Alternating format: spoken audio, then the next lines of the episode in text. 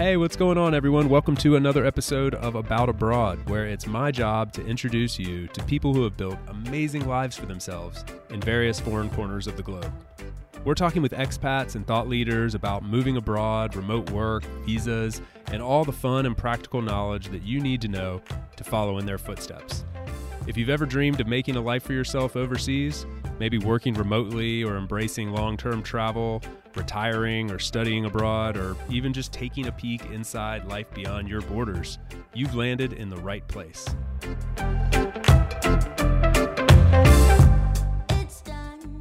As we all know, modern teams require modern solutions, and a pain point for many distributed teams for many years has been related to things like company credit cards, budgeting, and expense tracking. But this has all been solved by the team over at Ramp. With Ramp, I can issue virtual or physical company credit cards for anyone on my team in just a few clicks. I can actually assign those individual cards their particular limits and rules and track expenditures seamlessly all in the Ramp system. You can assign as many cards as you'd like, pay for transactions around the world in multiple currencies currencies, and manage your budget all in one place. I really do think Ramp might be my favorite new tool to emerge in the past few years, and I have no idea how I'd work without it anymore. Create an account in minutes and get a free $500 Ramp bonus when you spend your first $1,000 via the About Abroad affiliate link in the show notes. My guest today is my good friend Mandy Franz, who you might remember was a previous guest here on About Abroad, but today the tables have turned and she will be interviewing me. This was originally recorded as a live event that she hosted a week or so ago in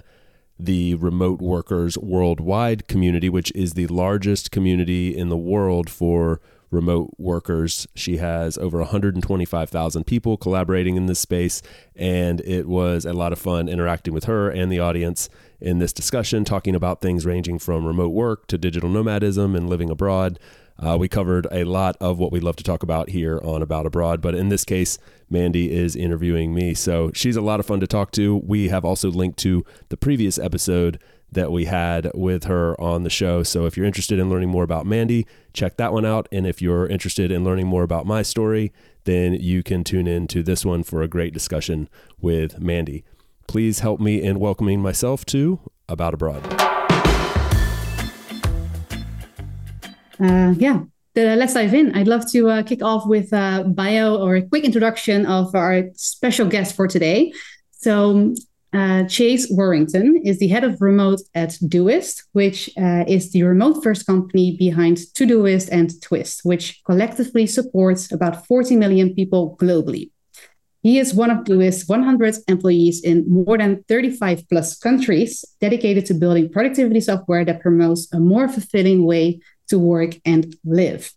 And uh, I'm super excited to be hosting today's session with Chase because he's also one of the top uh, top LinkedIn voices for remote work, uh, alongside myself in 2022, and also one of the remote uh, influencers on the Remote Influencer Report in 2023. Regular Forbes contributor as well, and he's also the host of the podcast About Abroad. Uh, and not, when not nerding about remote work, uh, he loves traveling with his camper van, uh, spending time in the mountains, and taking his husky pup on a jog from time to time. So, super excited to talk more about that as well, about how you travel around with a camper van in Europe. So, uh, welcome, Chase. And um, maybe, um, yeah, you'd like to say hi to everyone and let us know where you're currently dialing, dialing in from. Yeah, thank you, Mandy. Um, super fun to be here. It was funny hearing the the bio read back to me there because if you look over my shoulder here, you can kind of see the the husky pup that's sleeping on the bed behind me. I'm looking out at the mountains that are covered in snow and the Dolomites right now, and the camper van is parked outside getting completely covered in snow. So um, I'm I'm staying true to the bio, which I'm I'm happy about. Uh, yeah, thank you for the the introduction and the um, the invitation to do this, and congratulations on 125,000 uh, strong in in this group. I do recall that when I had you on about abroad, uh, you were hoping to cross the hundred thousand mark that week. We talked about it on the show, and yeah. uh, and that was just a few short months ago. So you've come a long way. So congrats. I remember that. Thank you. It was was it already in May last year? I think when I was working abroad in Spain. Andalus, um, Andalusia. Yeah. See, yeah, that's right. Yeah, yeah. See, already talking in Spanish, and that actually brings me to um to what I wanted to do next to uh, just kick off uh, with uh, like a fun uh, icebreaker and to learn a bit more about you, uh, which are three short dilemmas. So I'll just mention two items, and then you just need to pick one uh, on top of your head what pops up first, and maybe with a brief explanation. And the first okay. one is: Are you ready? I think so. Yeah, this is this is high pressure stuff right off the bat. I like it. I didn't prepare you at all. I did it on all right. So number one is Spain or Italy. Oh, I'm literally going through this battle right now. Um, is my is my wife watching? Uh, my heart is in Spain, but my curiosity is in Italy right now. I've spent oh, five years living in Spain. I'm currently exploring Italy and um and and so I'm I'm very ex- I'm very enthusiastic about Italy at the moment. Yeah, I can imagine. You're now in the Dolomites, is that correct? That's correct. Yeah, up in northern Italy. Yeah. Oh, it's so beautiful. I was there a couple of years ago during COVID, and it's like one of the hidden gems, I think, in Italy. Incredible, incredible place. I came through here last year for the first time uh, during the summer, and I knew I had to come back in winter and experience it then. So I'm spending the winter here.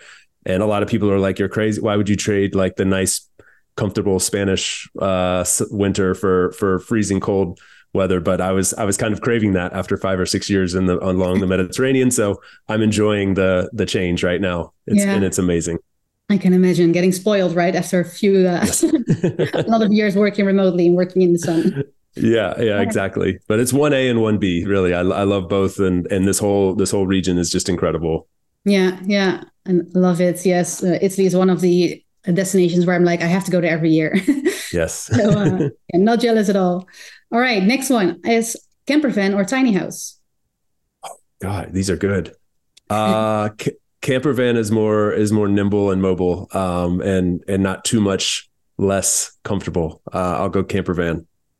all right. Well, we'll have to trade camper van and tiny house then, maybe next or uh, this year. I'm all about home exchanges if you want to yeah. do that sort of thing. okay, deal. nice. All right, last one, last but not least, is work async or ASAP. Oh, this one's tough. Um, you should have prepared me. Uh, no, if you if you know anything about my my work, you know I'm all in on async. Um, I don't. It's not the it's not the end all be all for 100 percent of the way that we communicate. Um, and you know I, I know that there's uh, exceptions to the rule, but generally speaking, I feel like in the modern era for distributed teams, um, they have to lean hard into async and uh, as the as the cornerstone of the communication stack. So uh, yeah. async is the easy answer.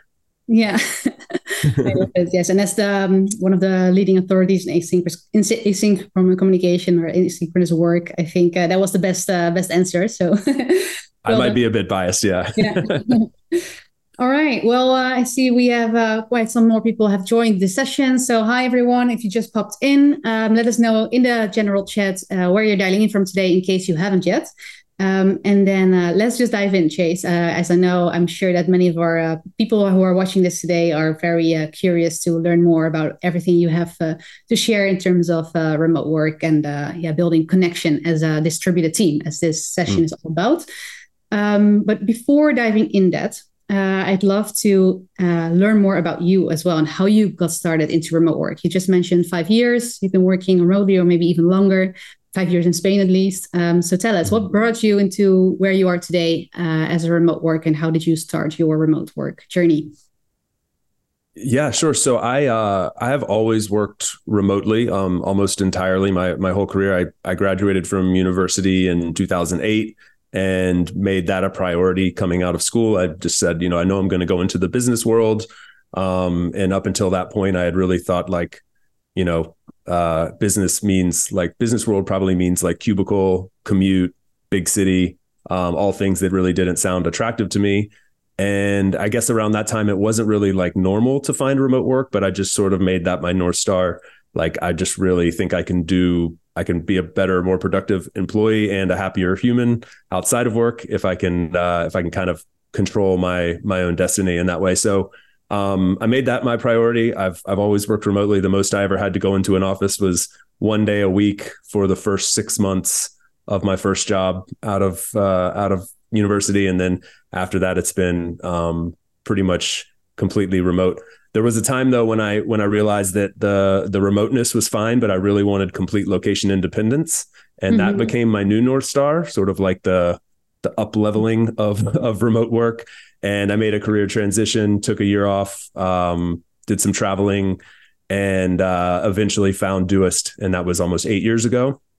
Wow. And I've been at Doist ever since. And and Doist is where I jokingly kind of say like I got my PhD in remote work because um, Doist has been remote first since day one um, for for like 15 years now, so long before the pandemic.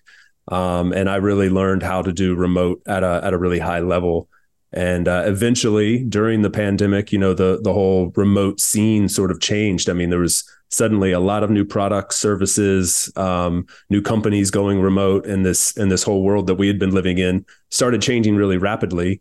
And uh, and so we decided to create the position ahead of remote to help us navigate that space and continue to be a, a leader in the remote first space. And uh, and so that's been my job for the last several years, and it's a uh, it's like a, a labor of love. I, I absolutely love it.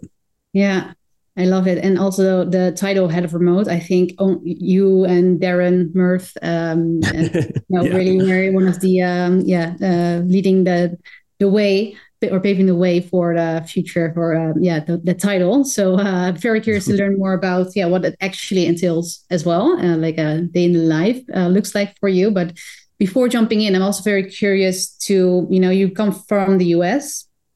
Um, why did you ch- decide to uh, move from the US to Europe. So why why Europe and um, yeah, what's uh, what uh, is that intrigues you of uh, of destinations in Europe? Yeah, so I was uh, I was born to a pilot and a flight attendant. They didn't meet as the pilot and flight attendant. They met when they were younger. But my parents were were travelers and you know been world travelers their whole lives. Um, but when they when they settled down and had kids, like we we didn't do much traveling as a uh, as a family when I was young. I didn't I never left the U.S. until I was 18, um, and so I think just all I think I had it baked into me from a young age though, like talks of exploration, you know, hearing about my parents having spent time in all these different corners of the world. I knew it was something I was going to do, and as soon as I turned 18, travel became my uh, my my passion. It was like what I did with all my spare money, all my spare time, and that extended all the way up until you know through through college into my professional life and uh, and then when I started really embracing location independence and exploring what that could mean for for taking advantage of spending longer amounts of time abroad, not just going for you know a summer vacation or a couple weeks here and there, but going and spending you know a couple months or in this case now a few years.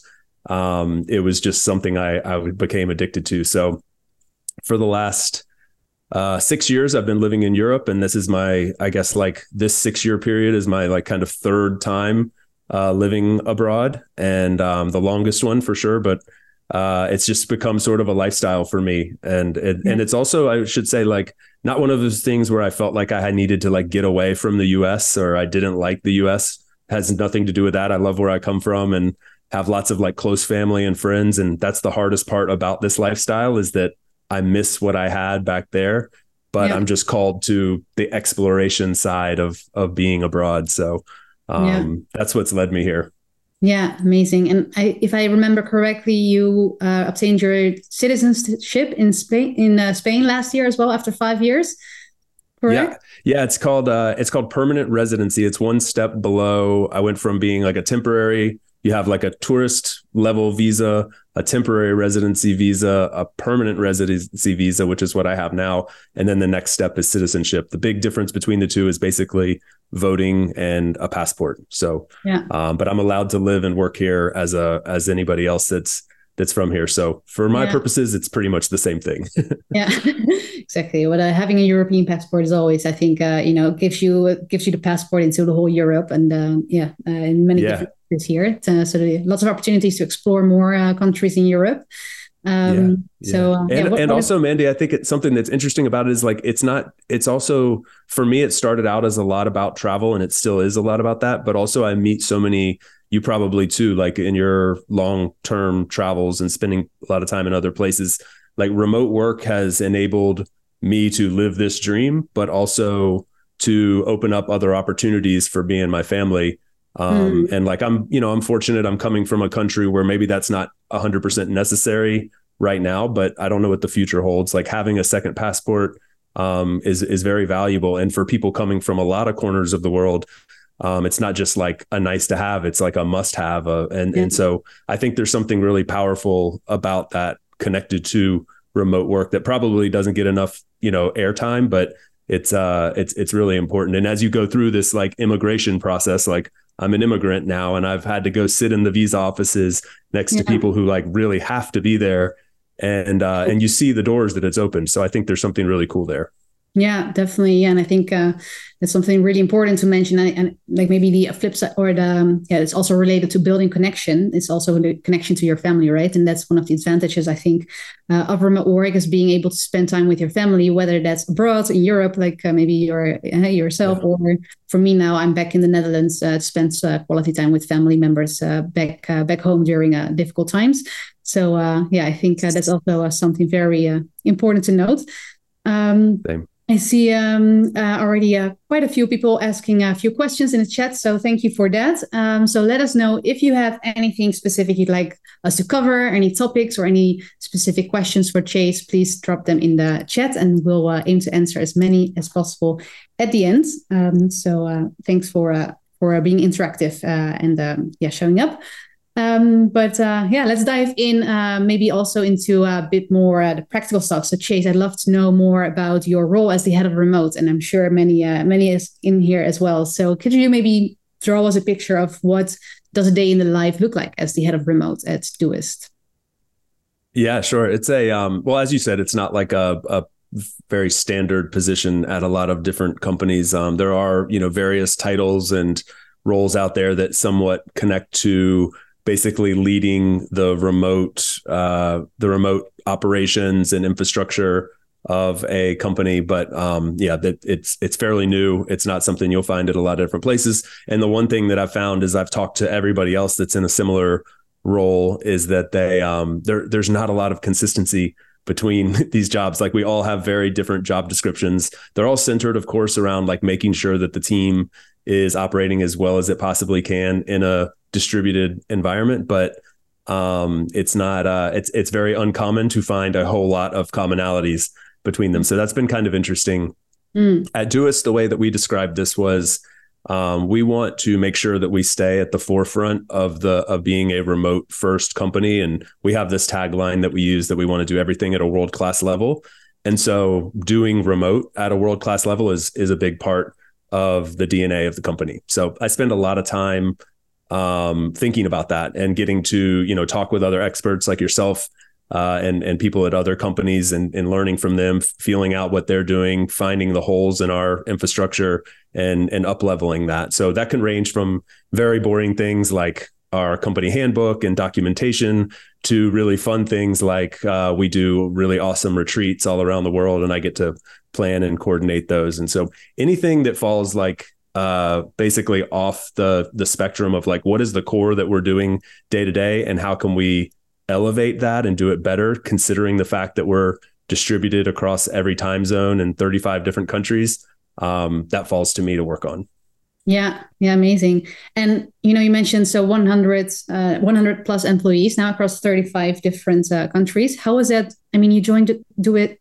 Doist seven, eight years ago. You uh, you say how how many employees were there back then, and how did you yeah go through that transition into managing a bigger global team around the world and um, yeah maybe any challenges that uh, uh, that you encountered in, along the way to connect all of those employees yeah. So we, when I hired, when I was hired, I think we were around 40 employees, somewhere in that range. And, um, and now we're around hundred. And, and to be honest, like our goal isn't to really be like a, a huge company in terms of personnel.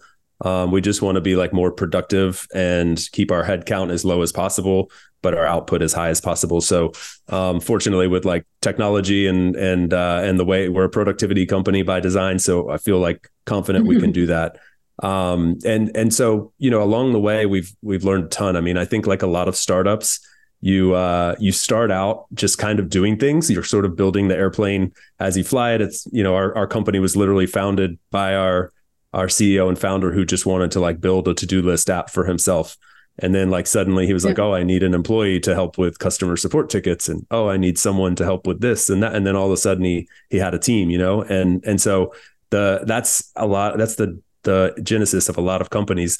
Over time, those those processes that you sort of copied and pasted together uh, start to fall apart as you scale. And um, and so seeing the transition going from you know 30 employees 40 employees 50 up to 100 you see a lot of those things break down and you have to break them down completely and then rebuild them for a for a bigger team and so that's been really interesting to see. Uh, it's it's also been a lot of fun to like to rebuild that. And one of the things that i get to work on you know th- one of the things that we're talking about specifically today is like how do you keep people connected? Um, and this is one of the big knocks on remote work is like oh you can't be a connected team a cohesive team. You can't build real relationships. You're basically like you know robots behind a screen and uh, people never leave their bedrooms. They're just sad and lonely. And we like we can tr- completely try to buck that uh, that narrative because we we have a very robust social life and people that have true friendships at work and and we work really hard at that to make work uh, feel connected and fun um, yeah. along with being very productive. So that's something I get to work on and I, I really enjoy. Yeah, yeah, I love that in your recent post as well, where you shared about building um, the importance of building a people first culture. Um, and I think that building connection is super important. That's um, yeah, I think that's great. That that's um, yeah, that you're responsible for that as well as the head of remote. Do you have any like specific like um, practical tips or lessons learned um, that uh, you could share with our viewers today on how to build connection, maybe some activities or rituals that you have at uh? Yeah, definitely. So so we kind of place uh, like social connection into into three buckets. Um, one is like synchronous and in person. Those are the retreats that we do at, at Doist. We do two retreats per year. Um, three if you're on the on the leadership team for because we do a leadership retreat. But um, generally speaking, we bring everyone together in one place uh, for what we call Doist Connect. It's our like all hands meeting this past year, we actually did it in in Italy, in Tuscany. Um, but we pick a new destination every year, and we spend a week together in an incredible place, and and that goes a long way. We also do what we call mini retreats, which is each individual team gets together. We have mm-hmm. those coming up in a in a few weeks. Um, and so the the big takeaway there is like a lot of people think that remote or remote first means remote only, and and I don't think that's a successful way to go about building a remote first team. You have to bake uh, in-person time into mm-hmm. The uh, into the infrastructure of your remote first setup. So yeah. that's one.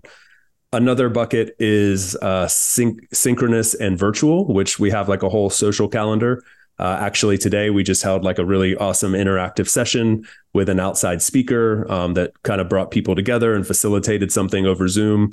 Um, and so we we have a lot of activities like that. Pretty much every couple weeks, you can join some sort of session with your teammates that's outside the confines of work and purely you know social and collaborative. Um, and so we do a lot of things like that. And then we have asynchronous uh, and virtual. We have a lot of activities that are happening at any given time where people are playing asynchronous games or there's prompts to make you you know start conversations and and connect with each other on subjects outside of work and, and spaces that are you know designed specifically for people to connect um, beyond just you know talking about work stuff so the key with all three of these things is like intentionally creating them for remote teams and and yeah. making sure that you're actively like as a leader in the company and as the you know if you're the if you're the CEO of a company or whatever, speaking that into reality, like making it a core part of work, not this like extra burden that you're putting on top of people.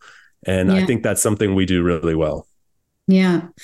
Yeah, I love that. And especially, you know, not the, it's not remote only. Um, so uh, yeah. with this bucket, I think, you know, connecting in person is not just about building connections virtually, um, but also building more in-person connections. Uh, and it, yeah, I think it's one of the myths or misconceptions of remote work or remote first companies that you only work remotely and only from your laptop. Um, and even yeah. as a remote worker without a team, I am. I mean, I don't work for a big company or as maybe a smaller, like a smaller company like yourself. Um, so you, as a remote worker or digital nomad, you also actively have to, you know, go find those in person connections or activities um, to also yeah get that uh, feeling of uh, a sense of belonging i think which you also create within the company So um, definitely, I think that yeah. the, it, yeah. Oh, sorry. Well, one thing to to add to that too is like we we also think very strategically through the fact that um, how you like the main way that we connect is is actually work. Like it's okay to admit that we're you know we're like teammates, not family, and um, the work is actually the thing that binds us together. So investing a lot of intentionality in how can we make sure that people are getting like really interesting connections in their day to day work. Because um, it can be very easy to just in fact we went down this road for a long time. Like we set up a lot of workflows that were very isolating. Like you just kind of worked on your own and then shared your work later and there was no like collaboration um, or very little of it. And and we rethought that completely and said like no that's not really fun. You know people want to work with different people. They want to solve hard problems. They want to you know get together and collaborate uh, synchronously you know in a virtual sense and then asynchronously. Um, and so just thinking through like how we can create those connections and we created a whole project management system around this. So mm-hmm. you know mm-hmm. it's specifically designed for working distributed and across many time zones. And yeah. and uh, i think it's that that level of intentionality that differentiates it. Yeah. Yeah. I love it. And i think you also even if you zoom into the retreats planning which i love by the way as, as part of your uh, job i like organizing retreats and you know i think fun activities and really building that connection beyond work is super important. And you've shared on linkedin a couple of tips and strategies on how you uh, plan those retreats intentionally as well to make sure that there's time for bonding personally rather than only yeah. profession- professionally. Um, could you share your thought process when planning those retreats? So maybe there are some people here, you know, that want to plan a retreat for their team or maybe for themselves as a workation, as I like to call it. Uh, but do you have any tips uh, in terms of maybe destinations, but also uh, what kind of activities you would keep in mind um, when planning those uh, kind of um, yeah in-person connection and bonding activities? Yeah, definitely. It's it's one of the most fun parts of the uh, of the job. It's it's also like one of the most stressful, oddly, but it's uh, but it's the probably the part that I enjoy the most. And and so um, yeah, I mean, I think there's a couple things like the first is is going very much so down to the basics is like a lot of people skip over thinking about why they're even doing the retreat. It's just like a oh, it's a thing we have to do now. I can't tell you how many leaders of teams or companies that I've spoken with over the last couple years that say something along the lines of like, yeah, my, you know, I was told I have to start hosting a retreat. I don't know anything about this. Like I'm just, you know, I just know we have to go do it and I have a budget and that's where I'm starting from. And and then it's just like got to find a hotel, got to find a couple restaurants to go to or whatever. And there's like no there's no level of like intentionality put behind it as to what does this even mean? What's the point of this gathering? So so getting down to some basics and starting from what is the actual purpose and then crafting everything around that is is super important. In our case, what we decided we've been doing retreats since I think since 2014 or 2015. I can't remember the year exactly, but for a while now.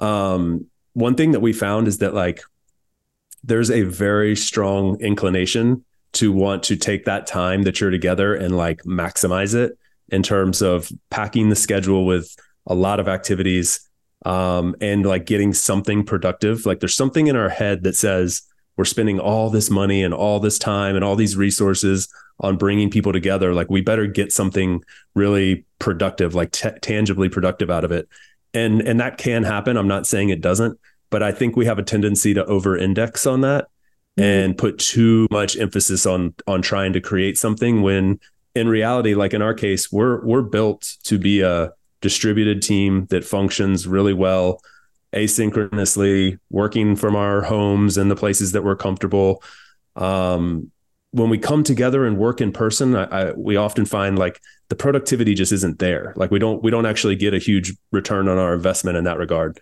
So what we did is we just flipped it upside down and said like these things aren't really about getting a lot of work done. This is the the collective 8 or 10 days a year that we get together to actually like connect and build bonds that will pay dividends throughout the year. So yeah. we focused everything on that and actually came up with a formula where like it's called the 20 30 50 rule, 20% work, 30% activities and 50% free time for serendipitous conversation and things like that. So um, yeah. I would just just think through like what's the right formula for you and what's the what's the goal of the gathering. Yeah. I uh, love that formula 2020 uh, 60 2020 60 was right uh 20 30 50 20 30 50 sorry i was thinking something not right there but uh, yeah i love that to make it really uh, tangible and um, yeah i think um, yeah really being intentional uh, around the goal of the gathering is super important as well even if it's virtual or uh, or in person but especially if it's uh, eight or ten days where people come uh, to another destination So yeah. that brings me uh, to another question I was really curious about, based on your um, yeah, you've been working all around uh, Europe by yourself in your camper van with your husky dog, and uh, but also uh, for retreats uh, with uh, Doist. So, and I actually today I saw a post where someone tagged me um, with the top 10 destinations in Europe to work remotely, and mm. weirdly, the Netherlands was mentioned three times. and uh, I was like, this can't be correct. So there was a discussion going on if um, if the list uh, actually represents the best remote work destinations in Europe, uh, mm. because I think the Netherlands is uh, is uh, fine. It's uh, and actually Rotterdam. That's where Uh, I uh, I am from. I'm not sure if you've ever been to Rotterdam, Chase. I haven't been to Rotterdam. No, I've been to the Netherlands quite a bit, but I keep missing Rotterdam and one of yeah. my best friends recently moved there and is begging me to come visit. So it's on the list. Think, yeah, we talked about this, I think, during the podcast as well. Yeah. We'll be right back to the show after a quick break for a note from our sponsor. This episode is brought to you in partnership with my friends over at Lamont & Co. If you're planning a retreat, offsite, or group gathering of any kind this year, I highly suggest tapping into their extensive knowledge and experience to help you find the best possible venue for your event. I work with Kim, who has become my trusted advisor when it comes to planning any event around the world, and she's literally saved me hundreds of hours of work and has located venues I never would have found on my own. She even provides me with budget breakdowns and cost estimates for each location I'm interested in and negotiates contract terms on my behalf, all for free. If it sounds too good to be true, I thought the exact same thing at first, but I can assure you this is the real deal. Lamont is paid by the venues, not by you, so there's no cost, risk, or obligation here. So do yourself a favor and contact Lamont via the link in the show notes when you're planning your next group retreat, offsite, or gathering. Before we dive back into the rest of the interview, I have a small favor to ask of the audience. If you are enjoying this episode and getting some value out of it, then please follow these very simple instructions. Step one, pick up your phone. I'll give you a second. Step two, leave a five star review for About Abroad. That's it. That's all I'm asking. It takes about two seconds. Of course, it is completely free to you, and it is the best possible way to support myself, the show, and everyone working on About Abroad behind the scenes. The funny thing is, is that there are thousands of people tuning in to this show every single week, but we are very likely to only get a few reviews by industry standards, and reviews are the most impactful way that you can show support for the show. So if you have the time, please do so. And either way, I hope you enjoy the rest of this episode. Based on your experience, what are maybe yeah, what is the top three best destinations in in Europe to uh, work remotely from, either personally or with your family or with your uh, team? Yeah, it's a great question. Like, uh, it, I think it, you know, obviously depends a lot on what you're going for, what stage of life you're in, um, and and you know what your uh, the seasonalities and things like that. Like, I'm I'm here in cold, snowy Italian Dolomites right now, which for a lot of people probably does not sound super appealing, but it's exactly what I want in in this moment. Um, so generally speaking, I think like some of the the highlights, like uh, I know you're a big fan of Portugal, as am I, and and I think very like specifically what Gonzalo Hall and his team have done down in Madeira is incredible. Um, mm. I had the chance to visit there last year and uh, and just love the community that's forming around digital nomads and remote work and obviously the year-round amazing weather and scenery um, it's uh, that's that's pretty tough to beat. Um, yeah. Another one that I think is like up and coming on this list is is generally speaking, just I'll say Greece, um, which is a big oh. you know location, but I think their digital nomad visa is one of like low key one of the best digital nomad visas out there. Mm. Um, for a couple reasons. One, the the process to get it, um, the the fact that you get like a, a, a residency permit just by applying. So you can apply for it there. You can get immediately get a permit just to, to stay beyond your 90 days just by being there, just by applying. And then yeah. also like they don't make it complicated with paying taxes there or anything like that. Like you just you get the nomad visa, you're there, and Greece has so much to offer. We we I just spent uh three months there earlier this year, and like there's a big community forming around remote work and digital nomadism and wow. there's also um, you have that visa and then you have a lot going on beyond just the islands. Like we we just tend to think about the islands but there's mountains and snow and big cities aside from athens and lots of stuff going on. So i think that yeah. one should be on the list. I don't know if it's on your radar as much. Well it's a coincidence because i'm actually going to greece next month. So ah, okay. I'm um, and it's something i haven't shared yet in the community but i'm happy to share it here for uh, those who are live and for you as well to hear for the first time, but uh, we're actually um, part of an exciting project with the EU, the European Union, uh, to uh, research remote work um, and the impact of remote work in terms of productivity and um, yeah, also urban, wow. like where uh, what remote workers need in terms of living, etc., and uh, work-life balance as well in uh, different destinations in Europe. And uh, Greece will be uh, part of that, and uh, is actually where the headquarters is of this whole project. Will be a three-year project, so it's a quite exciting time. And um, yeah, next month will be the kickoff in Thessaloniki in Greece. I've never been there. So, That's wild. That's what I was going to say. I was going to say this is like the the at the heart of what I'm when I'm describing what I'm thinking of there with Greece. Um, I think Thessaloniki is like at the the top of that list because everybody there in Greece is talking about it as like the up and coming destination. Like if you don't want all the hecticness of Athens, but you want to have a great place with a lot of community and culture yeah. and art and stuff yeah. going on, then it's like you know it's an incredible destination. So I'm happy, uh, happy to hear nice. this. I actually I, I hadn't heard of Thessaloniki um, before um, before going to this uh, work trip. Uh, the only place I've been in Greece is uh, and I don't dare to say this because I know there's Dutch people inside this uh, inside this chat today. Romain, you probably know Chersonissos as well. It's like the the Dutch play the place where all the Dutch people go when they're 18 and they can go on the first uh, vacation without parents. I love it. Yes. I love it. I see people in the chat uh, plus wanting that. yes, and uh, thanks for the nice, uh, kind words, Andrea and uh, Romain as well about the project. So we're excited to uh, share more about that as well in the next uh, few weeks. But um, yeah, we uh, have uh, 20 or 50 minutes or so left, and we have quite a few questions as well that were popping inside the chat. So if you still have any questions for Chase that you'd like us to cover, please uh, answer them in the in the chat or ask them in the chat, and then we'll get through that in a couple of minutes. But before diving into those, um, Chase, I also would like to um, talk a bit more about your amazing podcast that I was part of uh, last year about abroad, for which you've interviewed uh, many remote work advocates and leaders and digital nomads. I think you've had this podcast for uh, like pre-pandemic. Uh, is that correct? Yeah, I believe so. I'm actually, as you were saying that, I'm trying to remember when I started it. Uh, somewhere, somewhere around there. Yeah, we're several. We're we're a couple several years into it at this point, and uh, it's oh. it started out as just a little side project. I was interested in podcasting and thought, oh, this would be a fun way to, you know, just learn a new skill or whatever. And uh, it's grown into a a side business and um, and yeah. a lot of fun and allowed me to connect with you know amazing people like yourself. So I yeah. uh, I absolutely love it.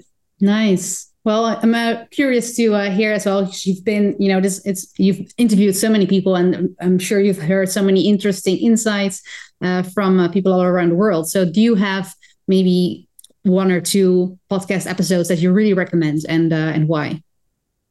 Aside from yours. Aside from mine. I want to, yeah say the same. that's too easy. Um yeah oh, it's that's so so tough to answer. I mean i've had the, the very cool thing that has been fun um, about producing this podcast is that uh, like it started out originally like oh i know some people in this space. I'm just gonna interview them and learn about some of the cool things they're doing. Like i mentioned gonzalo hall um, you know and and the, if anybody's familiar with his project down in madeira creating the world's first digital nomad village and um, and just like that was happening at the same time. So like one of my first episodes was bringing him on as he was doing that and as like CNN's also covering it and BBC and Travel and Leisure. And um, and I remember that episode like kind of blowing up and just thinking like you know I thought like maybe 10 people would listen to one of these episodes and there's like you know hundreds and um, and eventually thousands and you, you're just like wow. wow, this is this is really interesting to to see that people actually care about this stuff and that it's it's kind of happening at the same at the same time. Um, so I have to say that was kind of like a, a very interesting, not just a great conversation with a good friend, but also like uh, interesting to see the impact that these conversations were having on on people at at a pretty important time.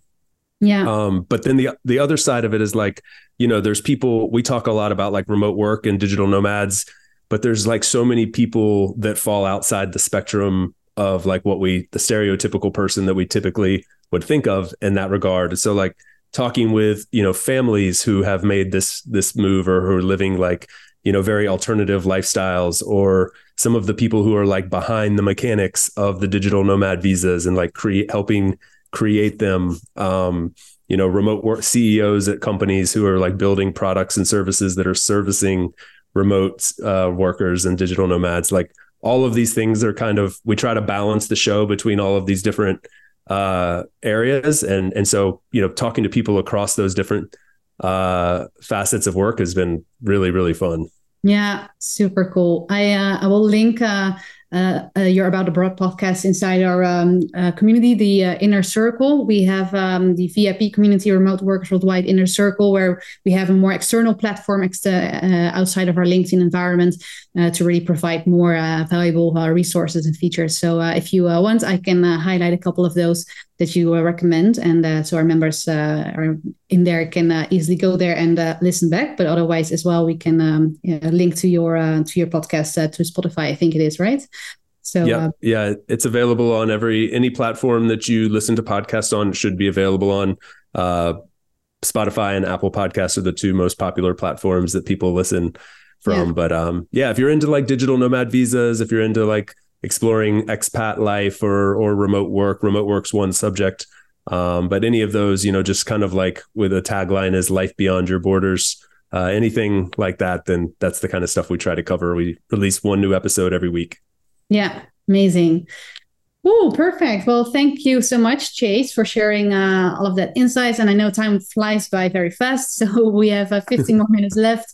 And uh, I noted down a few questions from our uh, members today, and I see we uh, have a few members uh, adding more questions. So again, if you have any questions, feel free to ask them in the chat. But let's just kick um, go through the chat and answer our members' questions today. So um, maybe we can get started with uh, Ariel because I see Ariel here posted uh, at the uh, the list is at the bottom. Um, but do you think more startups are embracing or reversing the remote work trend? Uh, I think that's an interesting uh, interesting one.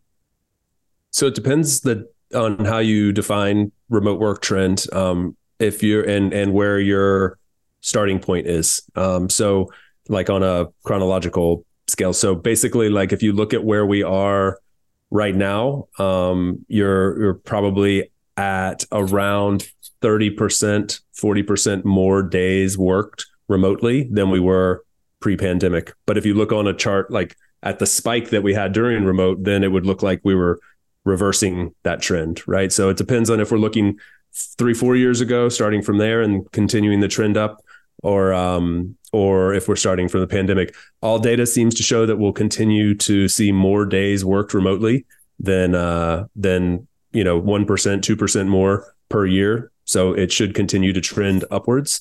Um, yeah. And then it also depends on if you're looking at like remote first work.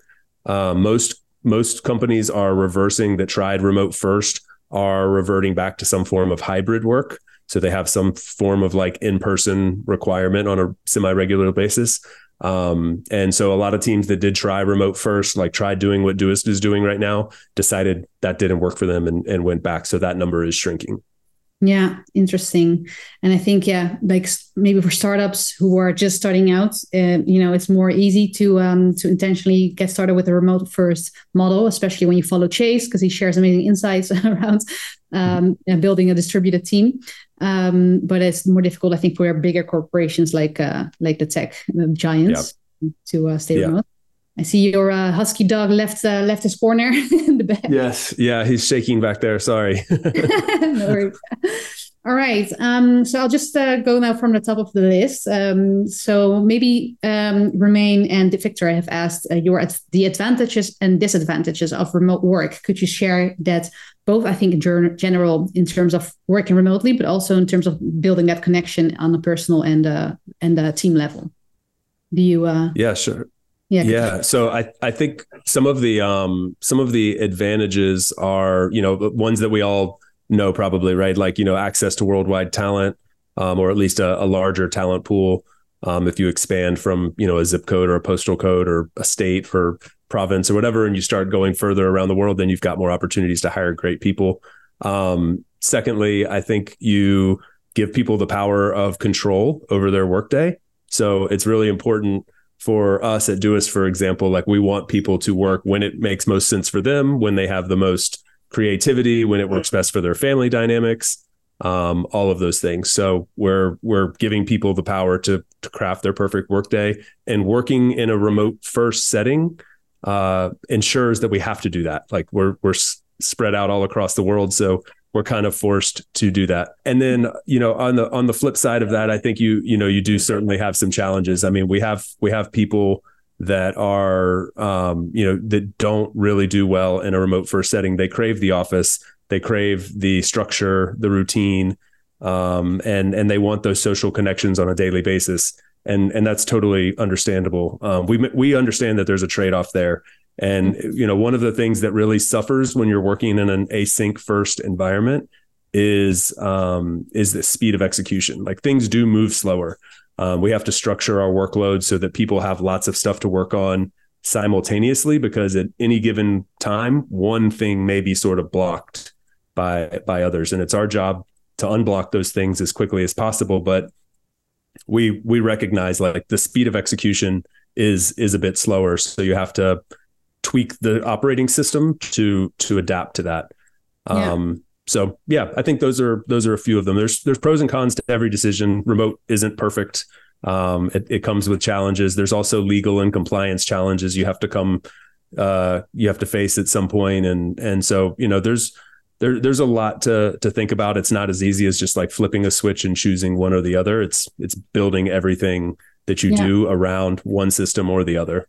Yeah, exactly. And I think um, uh, when talking about challenges, um, a question of Scott about taxation, I think is also one of the uh, challenges that every remote company or remote employee has. Yeah. Um, Scott asked, how does taxation work when you work from different locations? Is there anything you could share from your experience there? Yeah, totally. So generally speaking, I mean, every country has their own taxation rules. Um, but generally speaking, you become a tax resident of a country when you spend more than 183 days there. Um, that number can change, but that's sort of like a general baseline rule. Um, and and then so there's there's a lot that from an organizational standpoint that comes into this when you start thinking about how do you pay your digital nomads and when do they create a permanent establishment in a in a country and how long are they allowed to work you know in another country and you keep paying them back in the home country um, so these are these are real challenges. I, unfortunately, the the space around employers of record um, EORs is is really developing fastly and addressing a lot of these needs and opening it up to where you can actually legally hire people in foreign countries, pay them properly, pay the taxes, um, all of that. But it's it's very complex and and the governments are trying to keep up. Honestly, like they're they're having to mm. adapt and governments don't move quickly generally speaking so especially uh, in portugal. yeah. Yeah exactly. so uh, it's it's it's a messy subject for sure. Yeah yeah. But yeah you mentioned the employee of records. I think that's um yeah important one for those who don't know in the in the chats um, you know companies like remote or Deel um, Oyster, I think, is another one. Um, those are very interesting companies to look at, and uh, I think some, many of them, like few of them at least, they also work um, with uh, contractors or freelancers. So that's yes. also your uh, if you work for yourself, also something interesting to look into. So Deel or remote. Um, all right, then um, a question by Andrea, which I think was very interesting um, about. We talked about your role as head of remote. Andrea asks what other roles specifically connected to remote work do you see emerging in the near future? If well, I, I got to uh, I got to sit on a, a panel of a bunch of other head of remote or director of remote work or you know titles similar and and you know our focus of work was all pretty similar in that regard. And we all got asked a question like this like where does this role go? What do you see as the future of this? And we we all kind of thought the same thing that like hopefully this this position and um, just the way we think about work sort of fades away and i and i think that's you know kind of happening because remote work is really just work now in the in the knowledge worker space. I kind of hate that phrase, knowledge worker, but I don't know a better one to use. You you know what I mean? But like um, in the in the world that we live in, like this is just sort of the way we work. We're all working in some form of a distributed manner. So um, I think what you'll see is a lot of these positions will become like workplace design, um, virtual workplace design. Um, it'll be folded up into uh, a part of the uh, the people ops team or something like that. But I think the the general concept will be there that someone needs to be focused on how we operate as a digital first company and and you know depending on if you're a team that's transitioning to a more digital first space from a more physical present space or if you're you know someone that's just like a team that's just emerging and growing completely organically from a more virtual first space somebody focused on that as a core part of how they uh, function every day is going to be important and i think will continue to be a thing. Yeah. Yeah definitely interesting workplace um yeah and that preparation op- operation people operations is going to be a uh, big this year i think. Yeah. Um, all right. The, there's a question by Yanis Lava uh, about the culture of Doist. So we talked about uh, yeah how you engage your employees at Doist, um, and that also ties back to the culture, I think. Um, but maybe uh, yeah, could you share a bit more about how would you describe the culture at uh, Doist? Yeah. Um, so I, have mentioned a couple things today that like I'll resurrect that I think all kind of tie together. Like I mentioned the the mantra of doing things at a world class level. I mentioned async, not ASAP. Yeah. um, I mentioned we mentioned people first. Uh, we talked a lot about the investment that we make in building human connection. We talked about the fact that we're like a productivity company first. Um, we're also a bootstrapped company, so we don't have any VC funding um, which means we don't really have to like focus on other people's initiatives. We focus on like what's important to us as a as a company. Um, and and so I think all those things kind of, you know, if you like could physically ball them up together, it would it would tell you a lot about what uh, what Doist looks like from the inside out. I mean, we really genuinely do care a lot about our people. Um, we we put them first. Uh, a lot of companies will say things like, you know, our people are our greatest asset, but I feel really confident that we we take that to heart and we uh, and we you know we live that every day. We make trade offs constantly that might affect the bottom line somewhat negatively, but they're they're for the better part or for the betterment of our our teammates. We provide a ton of time off, uh, 52 days a year combined. Um, we have uh, you know by by depending on where you're coming from, we we have perks and benefits mm-hmm. that uh, that would rival um, you know pretty much any company out there. I think just all centered around like if our people show up as the best versions of themselves, then then we're going to do an awesome job. And as long as we uh, have the right leadership in place and and put people in a position to succeed, then then we can. And and a huge part of that is how we operate as a remote first team. Like we we really want people to live where they want to live, work from when and where they want to li- uh, work from, and uh, and come to work refreshed and excited about what they're doing. Um, so yeah. everything that we talked about today kind of goes yeah. into that, but but that, yeah. yeah, that's truly who we are. Yeah, that sounds amazing. And I'm sure that many of you who are watching today are thinking, like, okay, this sounds incredible, but maybe uh, you currently don't ha- work for such a company yet, or maybe you want to uh, work uh, more internationally, like uh, Julian asked and Ayla inside the chat. And um, uh, they're asking if you have any tips? So maybe because I know we're on time, we have three more minutes. But if you would have one tip to share with someone to get started to uh, figure out how to get into remote work and work globally, uh, what would that be? I, can do like a couple real, real fast. Uh, so one is when you apply, don't say that the reason that you want to come work for them is because they're you want to work remotely.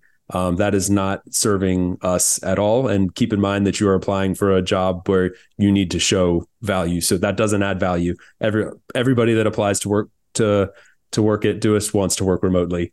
Um, and then the other thing that I'll mention is get really good at writing. Um, a lot of people are awesome at expressing themselves verbally, but less so at expressing themselves thoroughly and succinctly in a in a, in a really positive manner. Um, so that's how we work every day and so it's important for you to show up as that when you make your your application um, i've seen some incredibly talented people drop incredible resumes with five pages of information that it's like this would never fly where we work so Um, yeah. Get really good at that. yeah, I love that. And yes, that's uh, such a good point that, you know, it's not everybody wants to work remote. So that's not how you stand out. As yeah. I always say, you know, uh, with background in personal branding and LinkedIn, stand out from the crowd. And, you know, everybody wants to work remotely who applies for Doist, I imagine, or companies like Doist. So uh, make sure to add value. Great tip.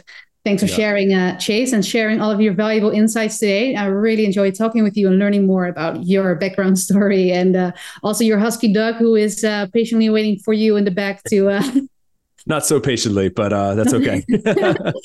Thank you. Thanks for letting him join. He uh, he would have been on the other side of the door, door just barking at me to come in, and you bring him in, and then he'll he'll bark to get out. So it's just how it works. Thanks for tuning in today from wherever you are in the world. Once again, I'm Chase, and this has been another episode of About Abroad. For those of you wondering how you can best support the show, I have made it super simple for you. Just go over to the show notes of the episode that you just finished listening to and click on one of the two following links. Aboutabroad.com slash newsletter to get our monthly newsletter, no spam, guaranteed, or ratethispodcast.com slash aboutabroad, where you can quickly and easily leave a review for the show. It's not just important to me, it also helps more wanderers just like you find us. Finally, don't forget to subscribe on your podcast platform of choice, and we will see you again next week. Thanks again. Hasta luego, amigos.